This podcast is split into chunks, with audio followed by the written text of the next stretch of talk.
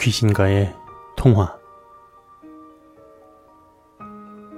때는 고1 여름이었을 거예요. 제가 중국에서 한국인 기숙사에 생활을 할 때였습니다. 저희 기숙사가 바다랑 굉장히 가까워서 창문에서 쫙 트인 바다가 보일 정도였습니다. 그게 굉장히 좋았죠. 심심하면 바다에 나가서 걷는 것만으로도 중국에서 홀로 생활하는 게 외로울 때 위로가 됐으니까요. 아무튼 전 연휴 때와 마찬가지로 즐거운 일요일 오후를 만끽하고 있었습니다. 기숙사 안에서 홀로 빈둥빈둥 놀다가 무료해져서 밖에 나가려고 할 때쯤 지갑이 텅 비었다는 걸 느꼈죠. 그래서 제가 생활비도 받을 때도 됐겠다. 용돈도 조금 받을 겸 해서 어머니에게 전화를 걸었죠. 국제전화 카드 번호를 누르고 저희 집 번호를 눌렀습니다.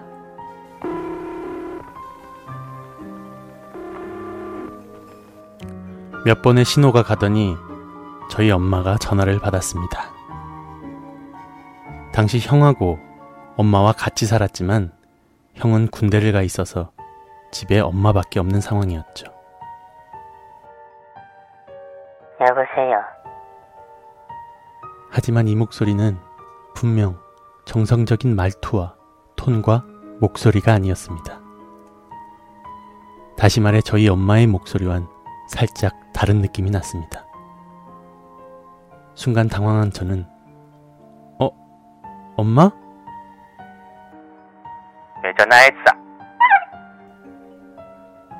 이때부터 뭔가 잘못됐다는 걸 알았죠.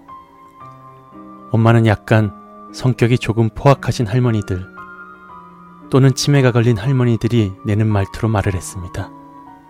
순간 놀란 저는 엄마 왜 그래? 무슨 일 있어? 무슨 일을 무슨 무슨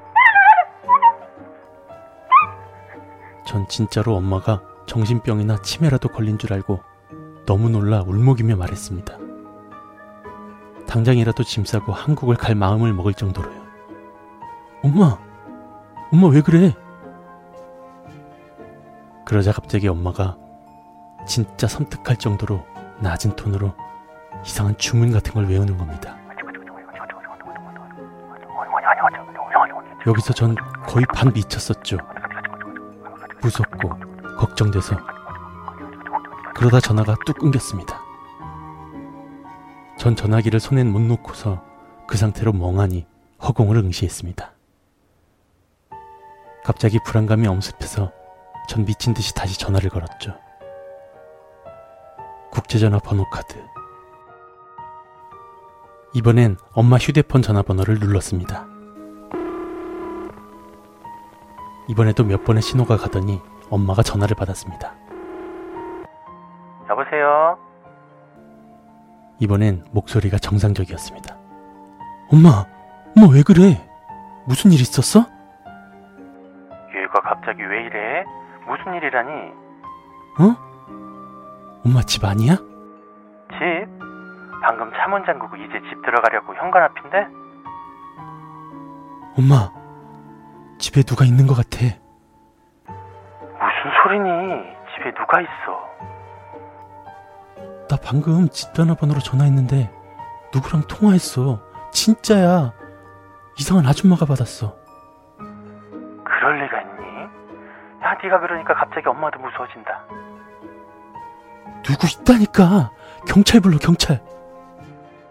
어, 엄마 지금 들어왔어. 있긴 누가 있어. 아무도 없구만. 엄마가 짐 좀 들여다 놓고 다시 전화해줄게. 음? 갑자기 뭔가 허탈해지면서 안심이 됐습니다. 무엇보다 엄마가 괜찮았으니까요. 그리고 제가 진짜 집 번호로 전화를 했는지 아님 잘못 걸었는지 확인하기 위해 통화 목록을 봤습니다. 하지만 외국에서 사셨던 분들은 아시겠지만 국제전화 카드로 전화를 하면 1633과 비슷합니다. 전화 통화 목록에 번호가 남지 않죠. 1633처럼. 그래서 그냥 잘못 전화했겠지라고 생각을 했습니다. 몇 분 후 엄마한테 전화가 왔습니다. 어, 어, 여보세요? 아들아, 엄마가 집에 와서 집 전화 목록을 확인해 봤는데 어, 어. 1분 40초 동안 너랑 통화한 기록이 있다?